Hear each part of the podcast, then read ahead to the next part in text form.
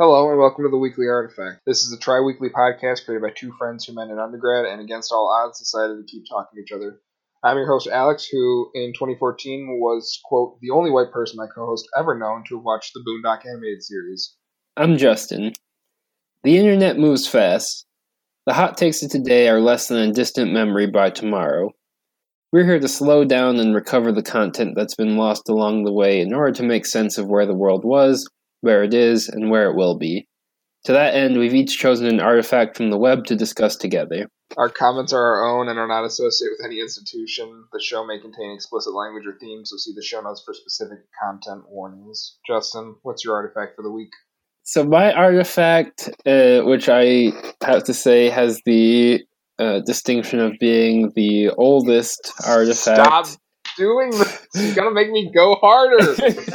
I'm already so bad at picking artifacts. God damn it. this has the distinction of being the oldest artifact to date. So my artifact is "I Won't Vote" by W.E.B. Du Bois, and it came out in 1956. Uh, so it was about the uh, the election in that year which I will say off the bat. So I mean, Du Bois lived to be super old. In 1956, he was actually. I was gonna say, I was like, holy shit.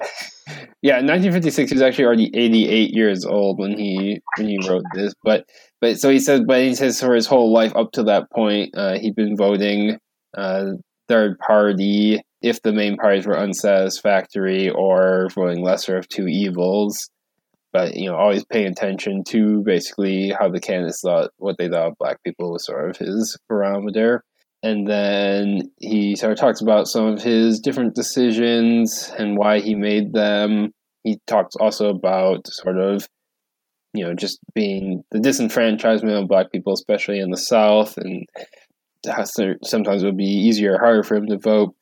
Yeah, so he talks about basically what he started building up to he starts giving critiques of democracy and he's sort of suggesting that uh, democracy doesn't really exist in america necessarily. So he says in 1956 i shall not go to the polls. I've not registered. I believe that democracy has so far disappeared in the united states that no two evils exist. There is but one evil party with two names and will be elected despite all i can do or say.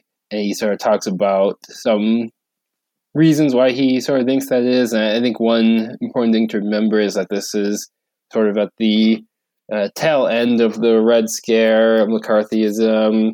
Um, and so he sort of talks about how anyone who sort of is, you know, advocating for too significant of reform is going to be labeled a communist and, you know, at this time could even end up in jail because of that. I mean, Du Bois himself had some personal experience with that, which I will talk about afterward. And he sort of talks about the issue of money in politics, and but he just talks about how much it costs to elect a senator and presidents, and says this money comes from the very corporations which today are the government. This in a real democracy would be enough to turn the party responsible out of power. Yet this we cannot do. And he talks about so the uh, 1956 election was between Adlai Stevenson and Dwight Eisenhower. Um, so he sort of talks about their positions and basically suggesting that they don't actually differ that much.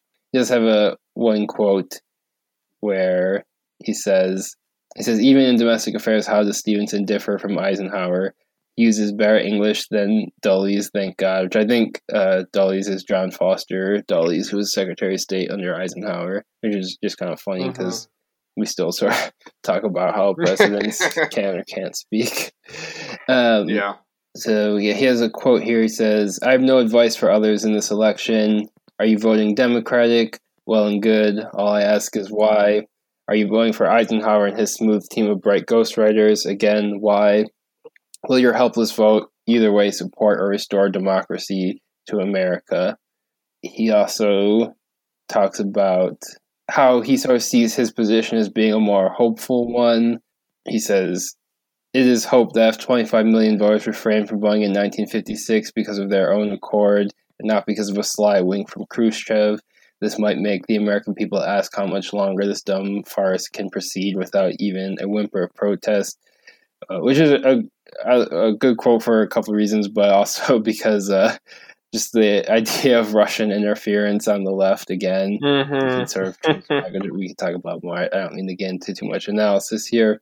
And he gets a little bit get off my lawn sort of towards the end, but then basically, yeah, just basically saying in the concluding paragraph that you know whoever you vote for will make no difference. He says, uh, "Stop yelling about democracy we do not have."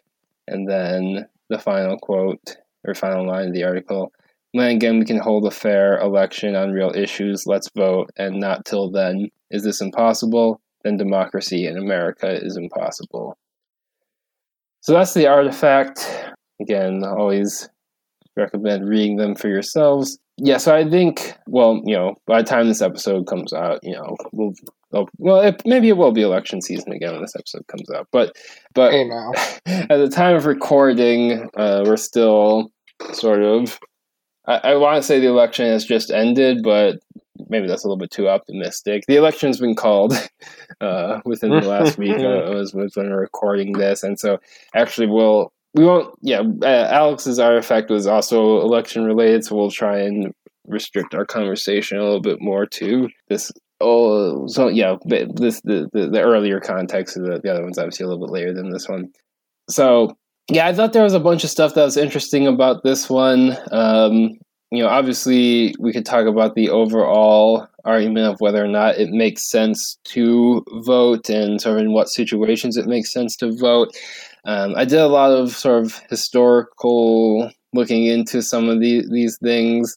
It is uh, so this election, like I said, was between Adlai Stevenson and Dwight Eisenhower. Eisenhower was the incumbent at this point, which actually this was uh, they also ran against each other in '52, which is interesting. I don't think you would really see that anymore. A candidate who just lost going. It would be like if it's basically like if Hillary Clinton was the nominee for the Democrats again in 2020. Like that's fucking imagine.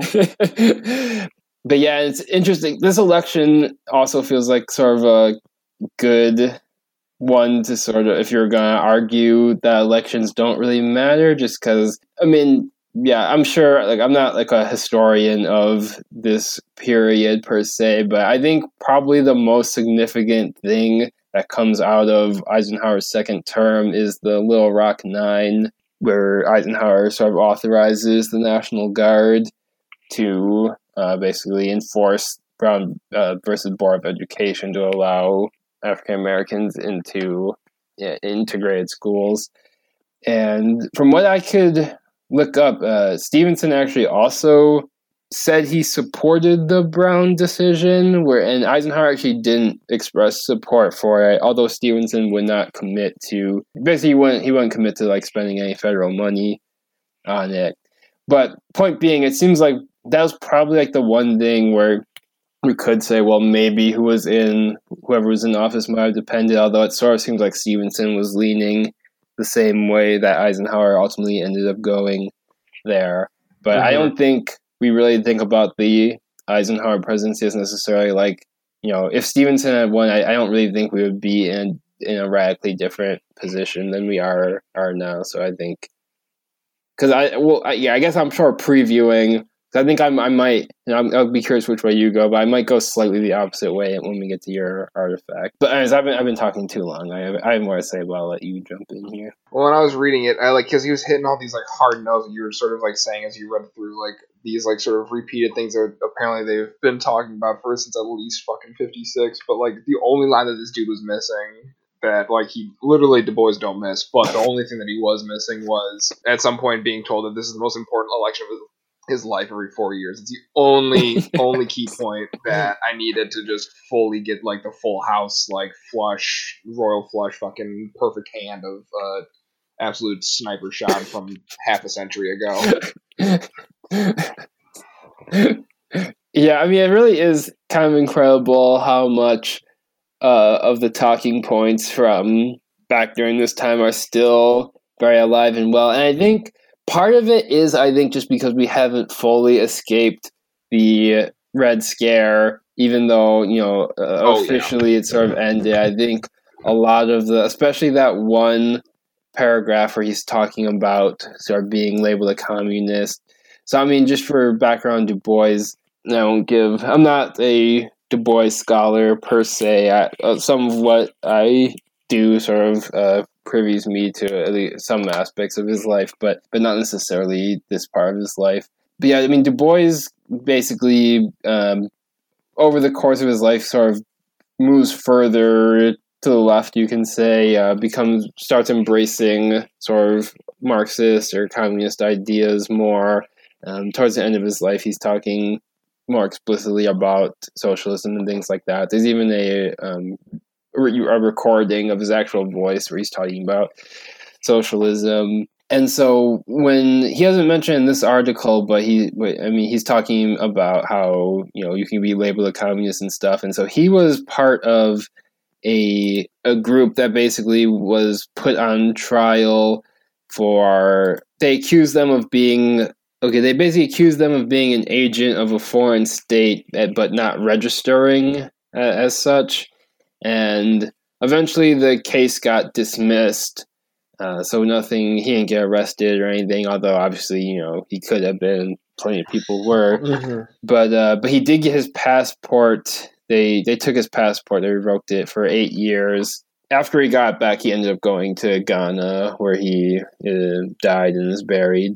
Just like the idea that he mentions that like 17 states in 1952 had a socialist party on the ballot for the president. I was like, that seems even radical to today, considering how much fucking flack and bullshit Bernie got just for like claiming to be a democratic socialist. And they're just like, yeah, you can just vote socialist, dude. Like, what the fuck? What a time to be alive in the middle of Vietnam, the good old days. Mm-hmm. So he ran. So in 1950, when he was 82, he ran for a senator in New York on the American labor ticket, and then in 1961, uh, which is just a few years before he dies. Oh, sorry, he died in he dies in 1963. So this two years before he dies is when he Okay, yeah, he joins the Communist Party in 1961, and he's 93 years old, which is obviously after this article comes out. Um, so, so yeah, so he was. Uh-huh. So, point being, he was uh, sort of involved in all that stuff. So he's sort of speaking from from experience when he's talking about that. And I think uh, some of the rhetoric has shifted a little bit, but I think the sentiments are all still there. Of you know, I think now it sort of just gets labeled as like being you know a radical leftist or whatever. I mean, I think you still get some.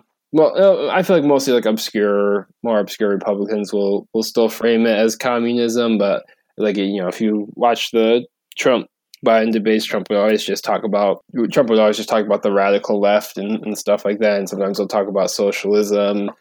Um, so we, I don't think we really see it framed necessarily as communism in those explicit words, but but yeah, I mean, it's like anything that's you know he talks about, he says, uh, anything he advocates by way of significant reform will be called communist and will of necessity be communist in the sense that must advocate such things as government ownership of the means of production, government and business, the limitation of private pro- uh, private profit, social medicine, government housing, and federal aid to education, uh, the total abolition of race bias, and the welfare state. I mean, if you look at the stuff that gets labeled radical left, it's like Black Lives Matter. He talks about the abolition of race bias.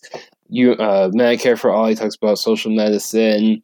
Talks, you know, just and, and then basically government sort of uh, either ownership or regulation of of business. You know, all, I mean that stuff. Some of that stuff is like more explicitly uh, communist or socialist or whatever you want to say than than others but all of that is still the same exact stuff that's that's getting dismissed as being uh, too far to the left and you know if you support it then you're again like literally like an agent of russia they just changed it from khrushchev right. to putin right like you've been saying like i've been saying it's just alarming how much of it's been like just like more of the same bullshit and like lo and behold just as it's a problem in 2020 it's seems it was a problem in 2000 as well. Yeah, you sort of mentioned how there was like you could vote for socialists then. Mm-hmm. He does talk about uh, towards the beginning how sometimes there is no third party option, which uh, actually the state I'm in, um, the Green Party was not on the ballot, although uh, was the Libertarian Party on? The Libertarian Party was on, yes.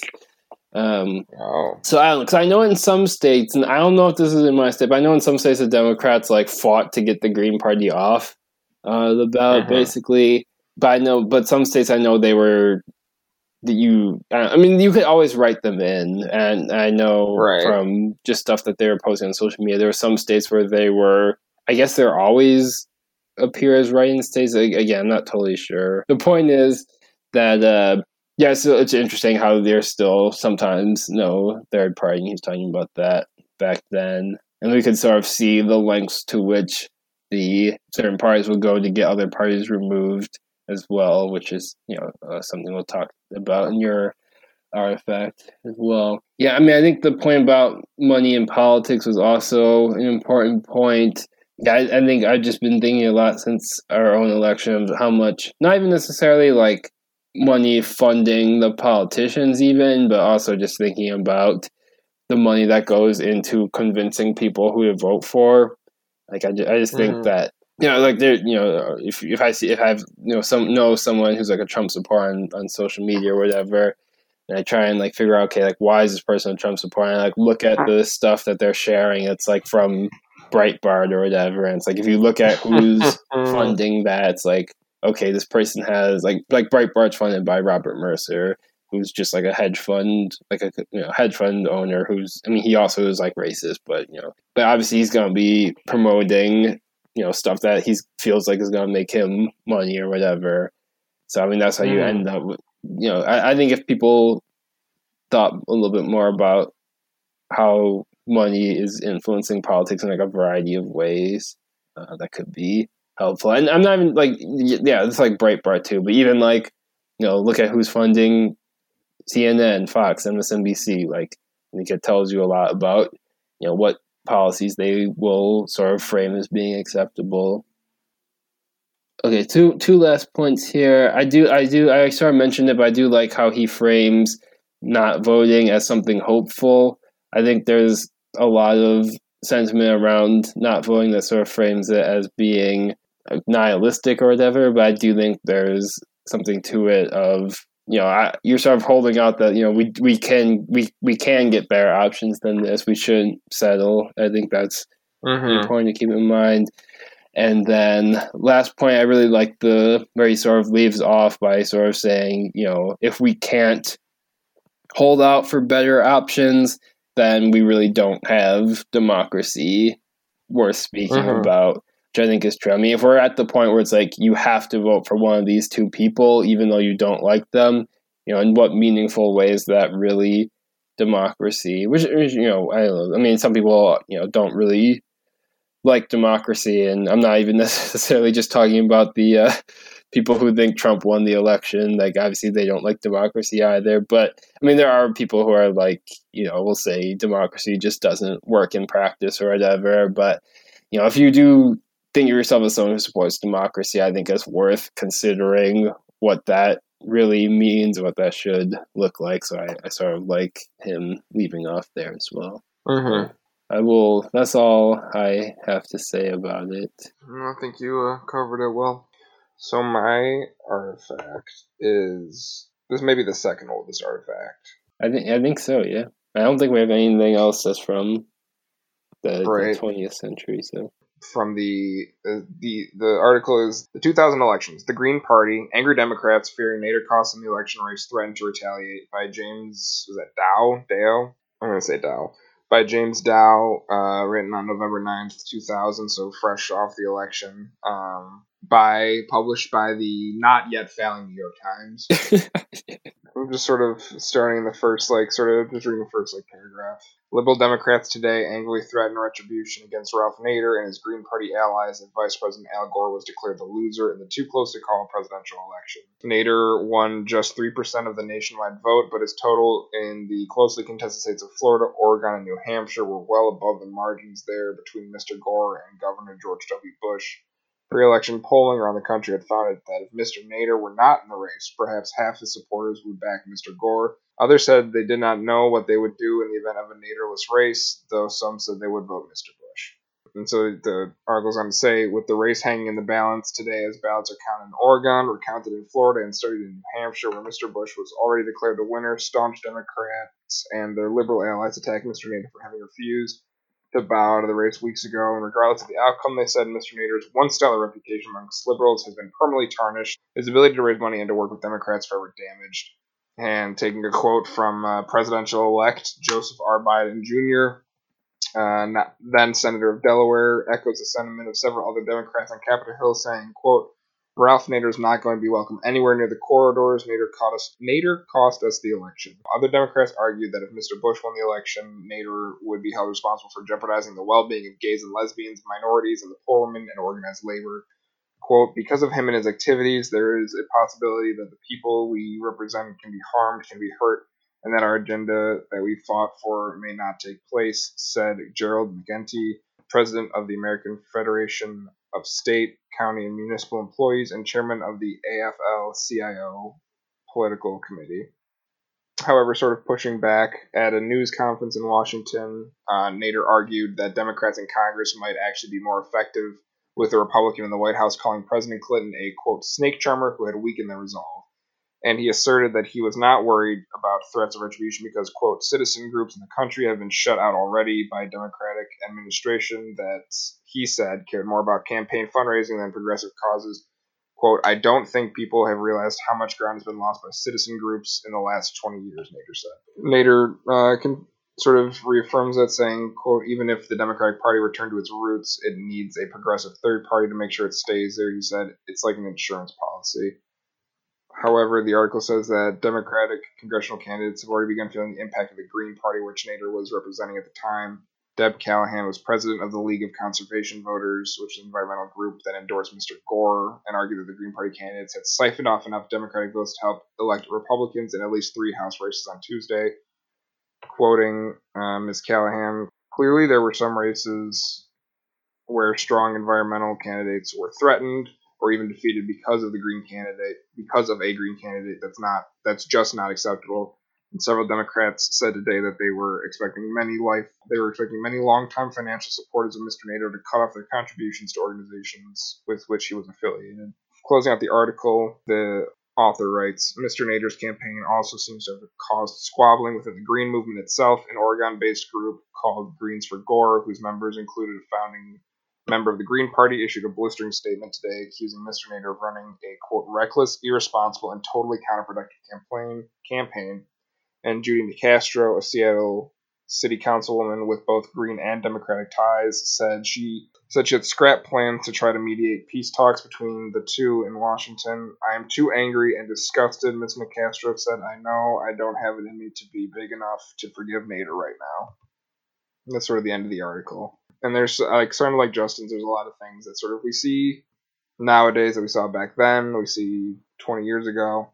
Um, some of the things to talk about, you know, before I give the floor to Justin, just topics that like sort of saw my interest were sort of the the infighting even between sort of more left leaning groups that we sort of see even maybe more on social media. The idea of third party votes costing a candidate or that blaming the third party for when uh, one of the two main party tickets loses, and sort of the backlash and the sort of uh, demonizing that the third party candidates get from the main one of the two major parties that they're sort of more lo- closely affiliated with, you know, in the sense here being Green Party with the Democrats and on the other side Libertarians with the more conservative and the Republican Party.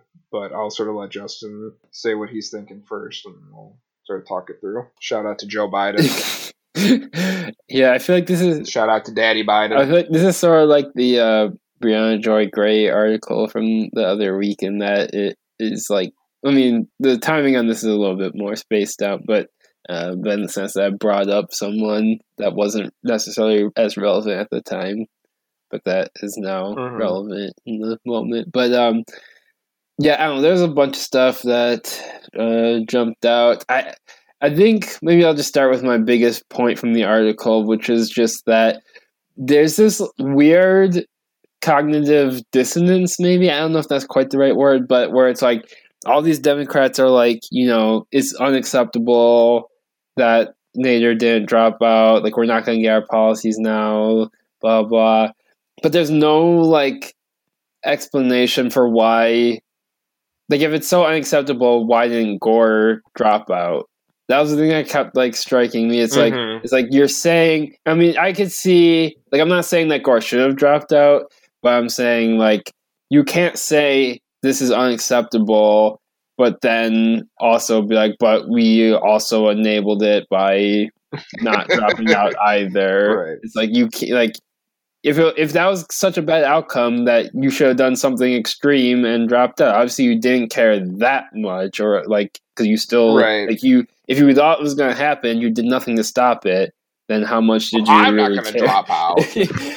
yeah, it's just this sense of entitlement where it's like, well, you know, we're the Democrats. I mean, you, and again, you could say like, well, you know, they had the better polling numbers. It wouldn't make sense for the person that's polling higher to drop out or whatever. Like that's fine to an extent, but there's just no there's no in you know self reflection to be like, you know, we also are sort of enabling this by like the votes for Gore or sorry, the votes for Nader are just as valid as the votes for Gore. Like that's not something that Right. crosses their mind. And I think to that extent too. I mean, they say that they like I don't know who like they did some polling around like who Nader supporters would have voted for instead. And, like perhaps ha- perhaps half of the supporters would have backed Gore. Others said they didn't know what they do, and the, some though some said they would vote for Mr. Bush. You would assume. I mean, I don't know, but like it's just as likely that a Gore voter would vote Nader as a Nader voter would vote Gore. Anyways, it's not like we don't have like this like sealed in deal. They're clearly voting third party for a reason, whether they agree with Nader the most or they don't like either person. hmm Yeah, that was the other big assumption too, which I think is one that we still see to this day. Obviously, where it's just this assumption that there any Green Party voter is someone who would otherwise vote Democrat. I guess, which I mean, it just, it just doesn't really make any sense. Because I mean, a I mean, like the polling doesn't bear that out here. You see, I mean, if only half voted for Gore, I'm not even sure that would put him over the top. But but especially if the other half voted for Bush, which I mean, not saying that they would or not. I mean, some of them are just going to stay home probably. But um, Right. because yeah, there's a sense that's like, yeah, obviously they were going to come out and vote no matter what, and obviously they were going to vote for who whatever candidate was on the ballot that was furthest to the left. But it's like none of that is. There's no evidence to support those assumptions, like either of those assumptions. Um, Mhm. and I mean, you just ca- you you never really know what is motivating a voter. Like I keep I keep telling people, like half the people who no, I'm just making up a number, but half the people that voted for Trump did because they thought he was secretly arresting pedophiles. Like you know, you can't Right. draw like a, a straight line to be like, oh, they support him for this policy reason or this is their politics, and that's what like no, like people have whatever weird reasons that, that they have to vote for someone, so you can't just be like they all would have voted for Gore otherwise. I mean, it just it makes as much sense as to say that you to blame non-voters because if they had gone, they would have voted for Gore or something, or to you could even blame Bush voters and be like, uh, they should have voted for Gore instead of Bush. Like, there's just you know. He seems like someone I could get a beer with. I mean, anyone could vote for Gore, but just taking Nader off is not necessarily going to mean that Gore is going to win. I mean, to be fair, this article isn't as much blaming the voters as blaming Nader. Yes, I, I, I guess that was uh, sort of okay that they uh, were more going after Nader than the voters, even though I'm still not really with that. But uh, but I will Right. I will give them, I guess, that some mild credit. They weren't fully failing yet. The New York Times was still a little bit. Yeah, they were still uh, a couple couple of years away from uh, from their. Crosswords were still on point. Well, I think uh, just the point of saying that how much they like their vitriol towards uh, Nader. One of the quotes that I had skipped at first, but from Amy Isaacs, the national director of the Americans for Democratic Action, his standing with us, his standing has been severely diminished by his actions. People basically view him as having been on a narcissistic, self-serving Sancho Panza windmill windmill tilting exertion. Like it's just just like this dude with his thinking that we could be more left and have these ideals instead is a real fucking selfish prick. Fuck this dude. like there is something I guess maybe to being like running third party knowing sort of that can if you have a defeatist idea like ideology in the beginning that then it is self serving. But like I mean if you leg- legitimately think like hey man like these are important values that should be like given some amount of presentation, then it's not like a narcissist trip. It's like a hey, somebody has to do it. Mm-hmm. Yeah, I think uh, yeah, that was another thing that was missing from this article was just there's like an assumption that Green Party voters would have gotten their policies across if they had oh, only voted yeah. for Gore, but there's no actual assessment of what Nader or Gore's policies are. There's, there's nothing to actually mm-hmm. that that's necessarily true. It's just sort of assumed right. that, like, you know, well, Gore is somewhat on the left and Nader is somewhat on the left, so they must basically be for the same things. And obviously, you know, the article can't cover everything, but that would have been nice to at least have some sort of acknowledgement of that. But I will say too, to, in some ways, this is kind of the opposite of how I see the Stevenson Eisenhower election. And I don't know, maybe someone who's an expert on that will tell me that that election did matter for some reason. But I, but I actually think that the 2000 election may have been the most important election of our lifetimes. I know people say that about every election, but I'm specifically saying mm-hmm. I think this one was because a I mean, what what what is Gore going to do? Like he just all he does is climate change stuff, pretty much. So I right. mean, we that would have been interesting to see if if he had been elected, would he still have had that same sort of focus on climate change? Because that could have been important. And then the other thing we get is then obviously 2001, you get 9/11.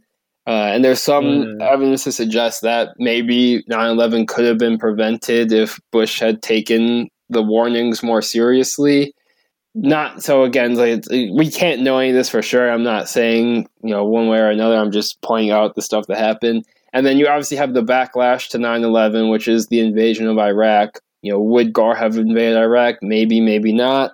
Um, and then obviously now we're we're sort of still bogged down in the middle east to some extent. I mean we've we've kind of drawn out a little bit but not fully um, mm-hmm. And you get the recession at the end of Bush's presidency as well. Bush won the second term by like running on, you know, we can't change leaders in the middle of the war. So I mean, you just think of all those dominoes that sort of fall. It. so it's like I actually sort of think this maybe was the most important election, if there, if you could say one election is the most important, which I think could raise an argument that maybe either Nader should have dropped out. People, you know, again, not everyone who voted for Nader would have voted for Gore, but maybe if if anyone was in that sort of position, but. So I don't know. This is sort of to me. This is sort of an interesting case study. Where it's like if you believe voting for third party, I think this is the the one you have to sort of look at to mm-hmm. sort of say, or maybe you know, twenty twenty. I don't know if twenty twenty was most important or not, but like two things about that. One, I have just sort of pulled up Nader's. I'll just read this line, the line here. Nader campaigned against the pervasiveness of corporate power and spoke on the need for campaign finance reform. His campaign also addressed problems with the two-party system, voter fraud, environmental justice, universal health care, affordable housing, free education, including college, workers' rights, and increasing the minimum wage to a living wage. He also focused on this three-strike rule, exoneration for prisoners uh, for drug related nonviolent crimes, legalization of commercial hemp, and a shift in tax policies to place the burden more heavily on corporations and on the middle and lower classes. He opposed pollution credits and giveaways of publicly owned assets. So, you know, listen, uh, I might have voted Nader, but also, like, people were sort of worried about the well being of gays and lesbians, minorities, and the poor, and women in organized labor. But, like, the, so the next time we got a Democrat was Obama, who wouldn't even acknowledge gay people until like 2013 or something. so like, yeah, maybe like they wouldn't be as actively harmful, but like they're no. I, I mean, Gore may or may not have been better than Obama at this if he was in the seat, but like it's not like they're like sticking their neck out and like really being like these huge champions. They're trying to be like as milk toast middle of the road as possible to get them votes, and then once they like they can't get elected again, then they'll be like, oh yeah, I got three years, I can maybe try to do something, but like Guantanamo's still open. Mm-hmm. I guess I'll just say for me at least that you know we're talking about voting. I guess we could talk about what we did if you want, but uh, I vo- I did end up voting for Biden this time around uh, in 2020. After I voted, I voted Green last time. I think there's a number of reasons for that. One, uh, without saying too much, I do live. I, I live in a swing state for this election, whereas I did not for last one and I also do think Trump pretty much just encouraging his supporters to execute people in the streets if they were suspicious of them for now now now we're still standing back and standing by. We haven't even given the order yet. You don't you don't know what what we're waiting to be told to do. So let's not jump ahead of ourselves. I do think that was, you know, something where, you know, maybe this if we think about what elections matter, like I said, I think I would be curious if you could, you know, somehow teleport Du Bois to 2020 to see if he would still sort of have that same question of, you know, if you're voting for this person, why? If you're voting for that person, why? Because I don't think, you know, with Stevenson and Eisenhower, if anything, they seem to sort of just be too non-committal. I mean, I'm sure we would, uh, you know, from our 2020 view, we would look and just, you know, say that they're being racist or whatever. I mean, they, I'm not, I'm not saying that they weren't racist, but I think it seemed I, am not in Du Bois's head either, but it seemed like a lot of what he was talking about was just people, uh, you know, candidates being too non-committal or and things like that. But one thing you can't say about Trump is that he's non-committal. Like you could, you could definitely oh, see absolutely. where where Trump was standing on uh, racism.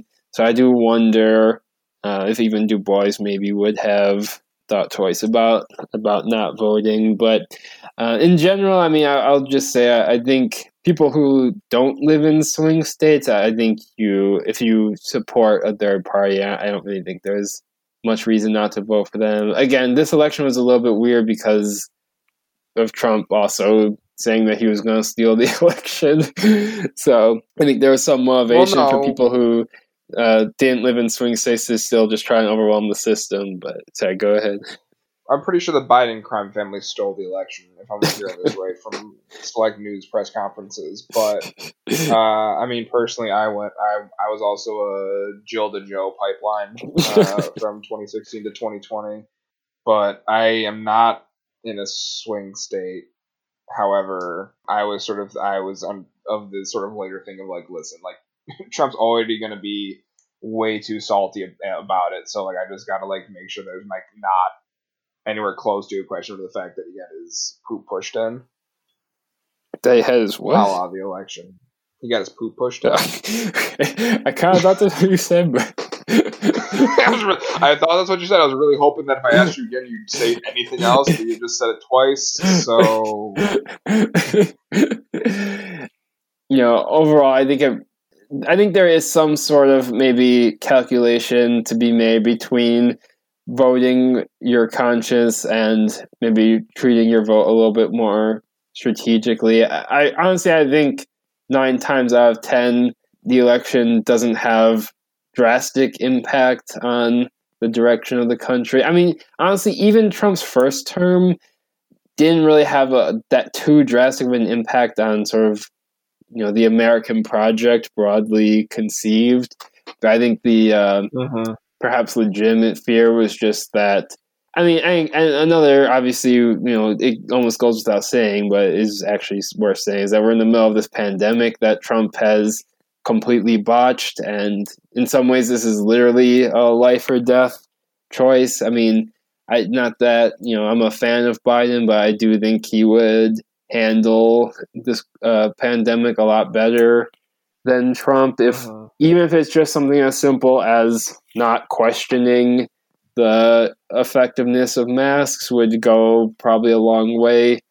Obviously, there's a lot more you could do. You know, the fact that he doesn't support universal health care is going to kill a lot of people, but um, there's you know uh-huh. there's just a lot of reasons that I, this election you could argue has uh, some significance that other ones don't necessarily have. And, and so, in that way, too, I, I, think these artifacts sort of pair well. They're sort of a contrast of elections and also sort of ways to think about elections as well. I mean, at, at the end, you know, I'm sort of vote for whoever you want. I mean, I mean, don't vote for Republicans, but vote for vote for whoever. Just please go out and vote. I don't care who you vote for as long as it's not Republican. Just vote for whoever. Yeah. Just go out and vote. Voting is important, not Republican. I don't vote shame anyone except for if you vote Republican or Libertarian, then I will vote shame you. Oof. But um, but yeah. So I, yeah, I mean, you know, as long as you are, I think you probably should vote um, overall. Not Republican. yeah. Um, only assuming it's relatively left. Yeah.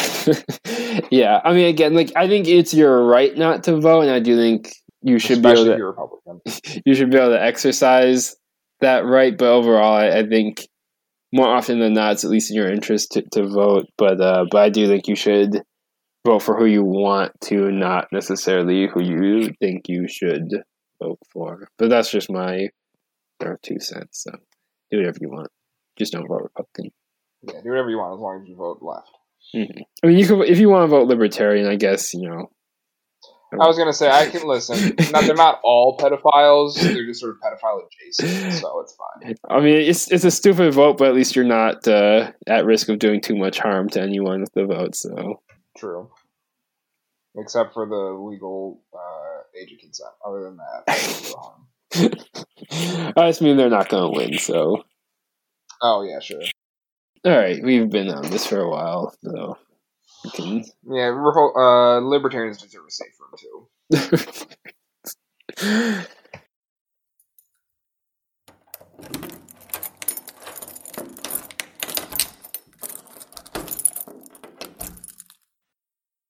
all right, Alex. Now that we're in the safe room, what do you have on your mind? So in my mind, we're back. We're back at it again in the uh, workplace. Um, not necessarily etiquette, I guess, but just it's so much better for me personally and for everybody because I'm correct to have malicious and like shitty coworkers that are bad people but good coworkers than to have more affable but full, wholly incompetent coworkers.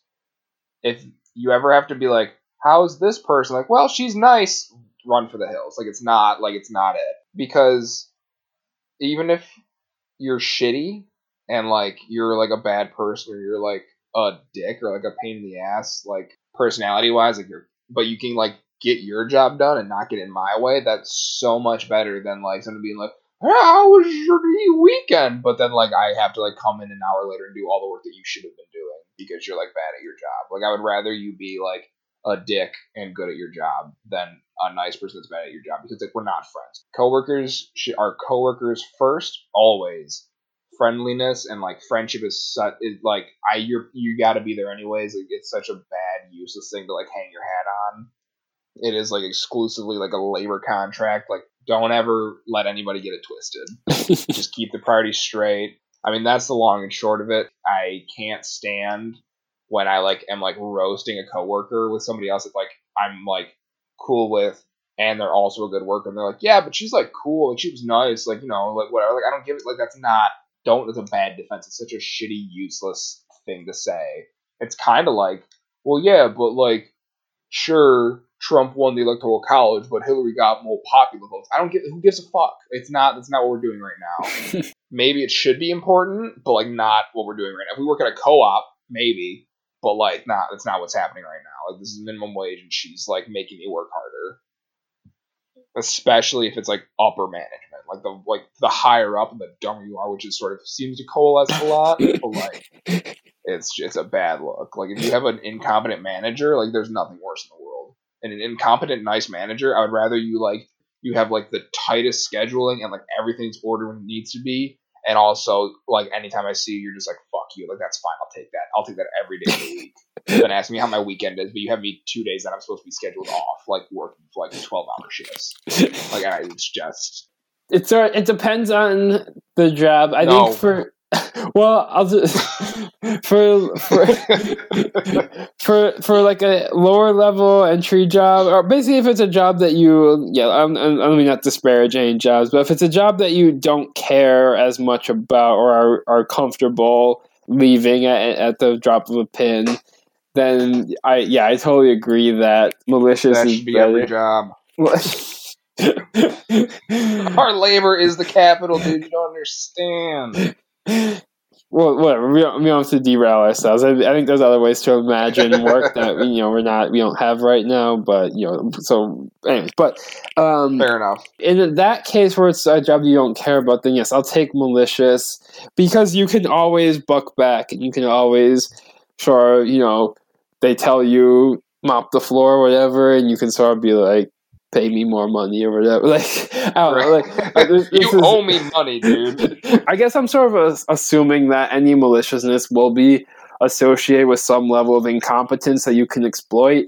I mean, I do think that you know you could always risk of you know fighting back and then they get rid of you or whatever. So I'm not saying you should always do that because I, I think incompetence can sort of be nice too if if there's like a certain level of stability.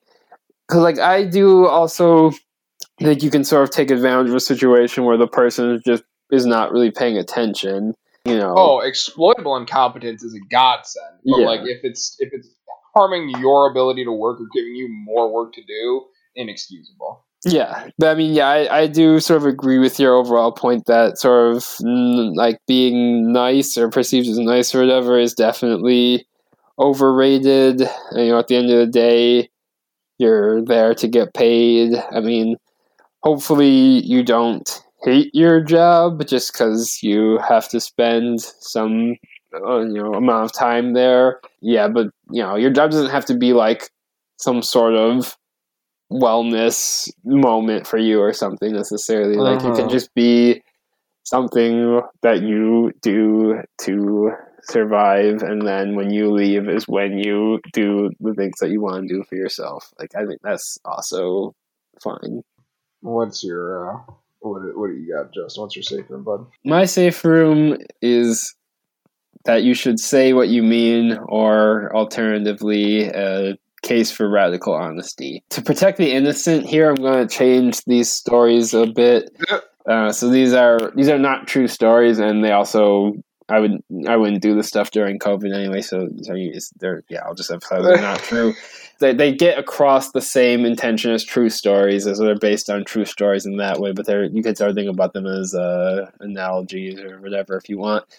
But so in one, uh, so these, these involve some of my friends, and in one we were trying to get together to play a board game, and one friend basically was just like saying he didn't want to come to a, a test that he had to study for the next day, and you know it's like fine, whatever. And then, but then the next week it's like we, we still want to try out this board game though, and and then he would just say, oh, I have another test this week, and then just like week after week of being like, oh, I you know I want to join you for this board game, but you know I have a test tomorrow, I just can't do it.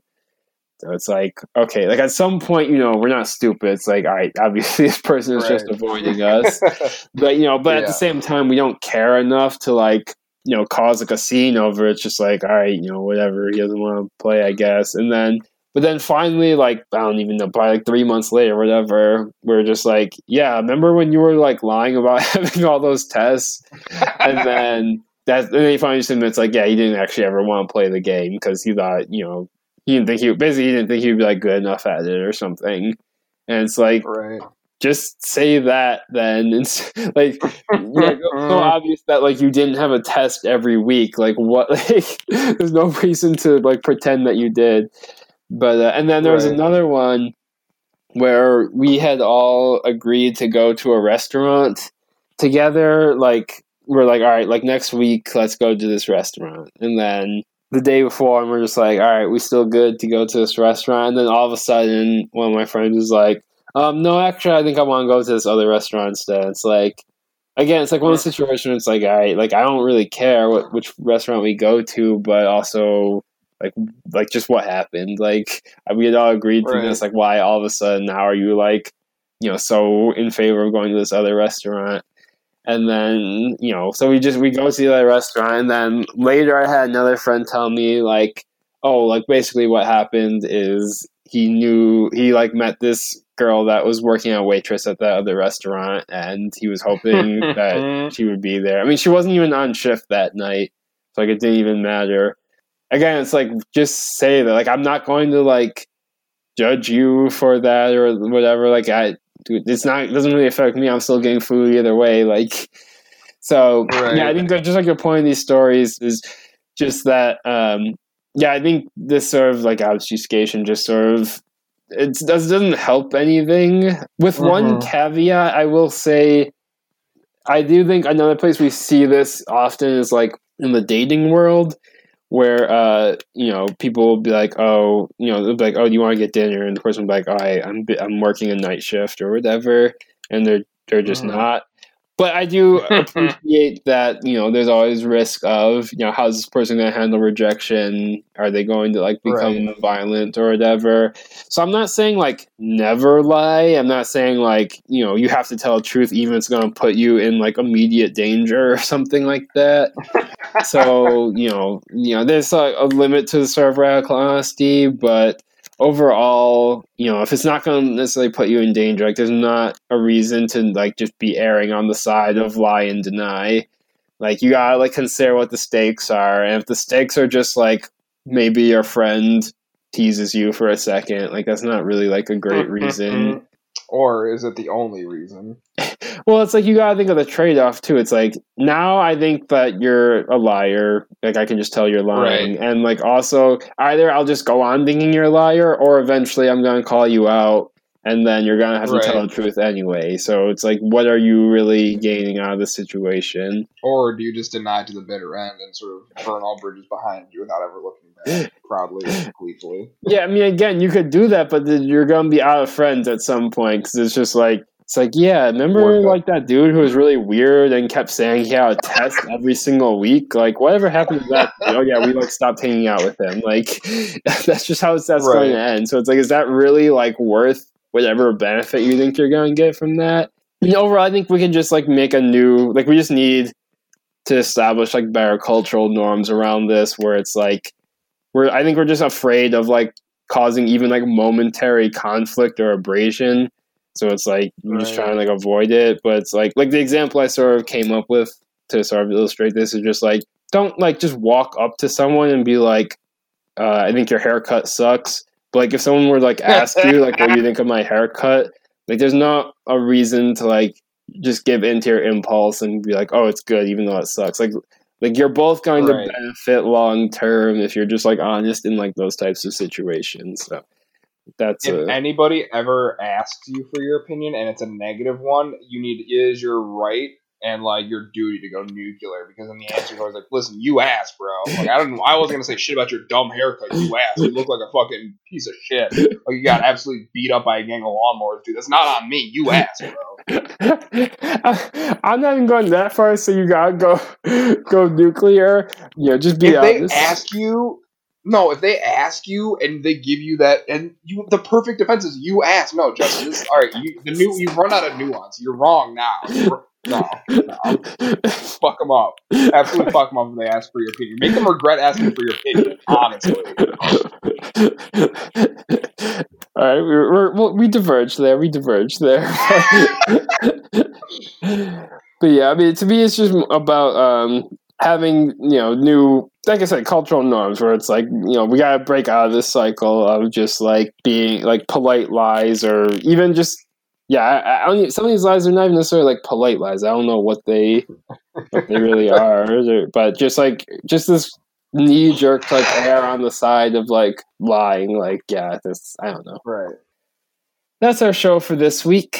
See the show notes for a link to view the artifacts for yourself and uh, to view the end notes as well. Artwork by JAS Art Studios and music was produced by Nicholas Pozzuto. Rate us five stars on Apple Podcasts, follow us on Facebook, and tell a friend or enemy about the show. And join us again in three weeks as we find two new texts to discuss. I don't know if at the end of hearing us talking for 45 minutes, if what people are waiting on is are more hot takes from us. It's like, man, I wish I could just get real- three more hot takes from each of them. Like, Oh, maybe, but maybe, but maybe. Well, it would be things that were, you know, weren't long enough to justify safe room, but still need to be said. And I think I get so. Well, I'm gonna use these now because it's not gonna be relevant. Was, these are very topical for the episode. We don't have to air. I just want your opinion on these. What what what would you have said if this was a you know a standard part of the podcast? Ready? okay. Overrated, underrated. The Electoral College. Underrated, I guess. That's it's your call. I don't know what your opinion is. Overrated, underrated, or perfectly rated. Those are your three options. Or, or So perfectly. Oh, I didn't know perfectly rated was an option. Um, uh, maybe I'll go perfectly rated then. The first black Asian female VP. Overrated. Kissing your granddaughter on the lips Kissing your grand. Uh, At a- just at a political convention. Are you talking about specifically Joe Biden? I'm, yes, that's the. Well, I'm just because I mean I feel like it depends. kissing your granddaughter on the lips at a public a publicly televised event while running for president. um, I'll say underrated.